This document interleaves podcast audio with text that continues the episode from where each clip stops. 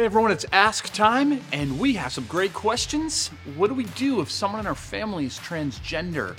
Also, when did sin enter heaven? And uh, other things as well. So make sure you stay tuned for this episode of Ask. Welcome back once again. I'm Pastor Jamie at Cornerstone Church. This is our episode of Ask Where you, the viewer, you put in our website cornerstonebv.org. You go to the media page, drop down. You can put in uh, you can put in ask. You can put in your question about Bible, faith, or life. Um, and uh, before I get to the three questions, I do want to make mention that um, most of them are anonymous. So the person who uh, I answered a question about guns last week and you responded, and I just wanted to let you know I got that response. Really appreciate your input and and the way um, you responded as well. There wasn't a question in there, so we'll leave it at that. But I do want to let you know. Uh, hopefully you're watching. All right, all right. Let's get to the first question of today uh, for this week. Pastor Jamie, there is no sin in heaven, right? Was there ever sin there? I'm confused how Lucifer, one of the higher angels, sinned against God. Where did the sin come from?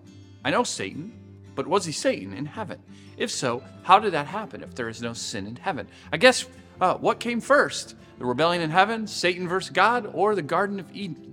I think I even confused myself with this question. Good luck. Well, thank you very much. I appreciate it.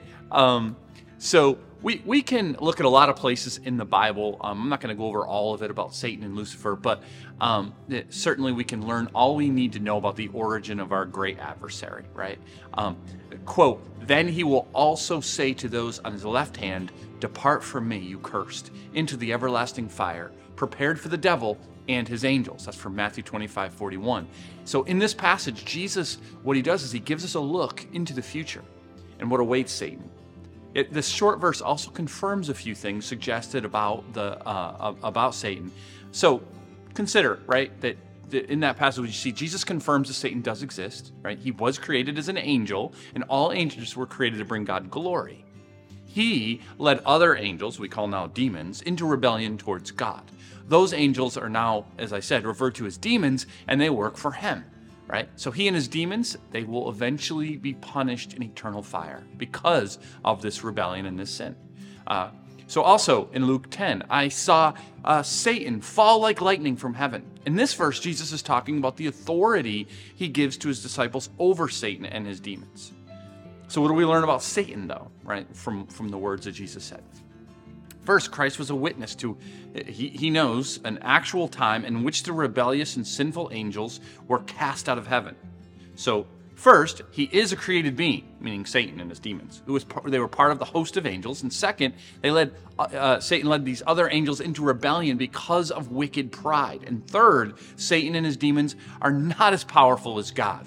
He has prepared a lake of fire for their everlasting torment and it's out of this evil, prideful, and wicked origin that all of mankind needs to be aware of Satan and because uh, of the work he's doing in, the world today. So their sin was before Adam's, but it's different because they're angels, not people. There is never, there is and never will be redemption for demons and their leader, the devil. Um, okay, second question. Two of my uh, brother's young adult children have embraced the lie of transgenderism. How do we deal with it? They've changed their names from male to female. They've been undergoing medical and surgical treatment to change their true identity. In quotes. We love them, but are having a very difficult time relating to them, and calling them by their new names feels wrong. Um, but they've made it clear that they feel persecuted and unaccepted if their old names, they call them dead names, I suppose, are used.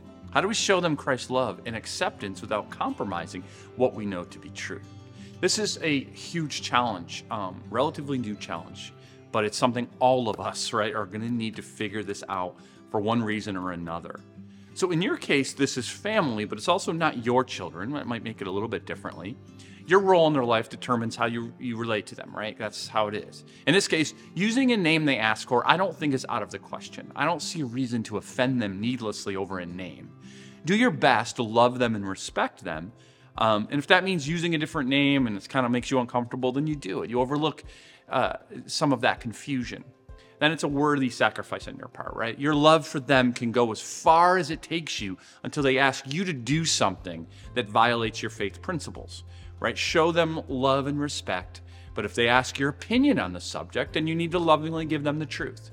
They might not like it, but if you have been willing to love and respect them as best as you can, they will probably, probably still respect you back. If not, there's nothing you can do about it. Truth is truth. And at a certain point, if someone's going to hate us for truth, they have to. Um, so what we have to do, in other words, is treat people who like this with love and respect for as much as we can. But if they demand we say it's okay, that uh, that we simply cannot do that because that would be a lie. Lastly, on this, if you earn a spot in quotes in their life, that shows them you love them, but you have different views. Uh, while still loving them, then when cr- life crashes all around them, they might come to you. And it will happen. That kind of life is not sustainable because it covers up a lot of brokenness and pain that is bound to show up eventually in their life. So, hopefully, if you are regularly praying for the opportunity to speak in their life, then they'll come to you uh, and it'll be a great opportunity to share the truth that is redemption and love is found in Jesus Christ. Okay, last question for this week. Can you explain what 2 Corinthians 12, 2 to 4 speaks about specifically? Sure. Here's the verse that Paul wrote to the church in Corinth. In quotes, I know a, a man in Christ who 14 years ago was caught up to the third heaven. Whether in the body or out of the body, I do not know. God knows. And I know that this man was caught up into paradise. Whether in the body or out of the body, I do not know. God knows. Verse 4 And he heard things that cannot be told, which man may not utter. All right, so remember, context is everything.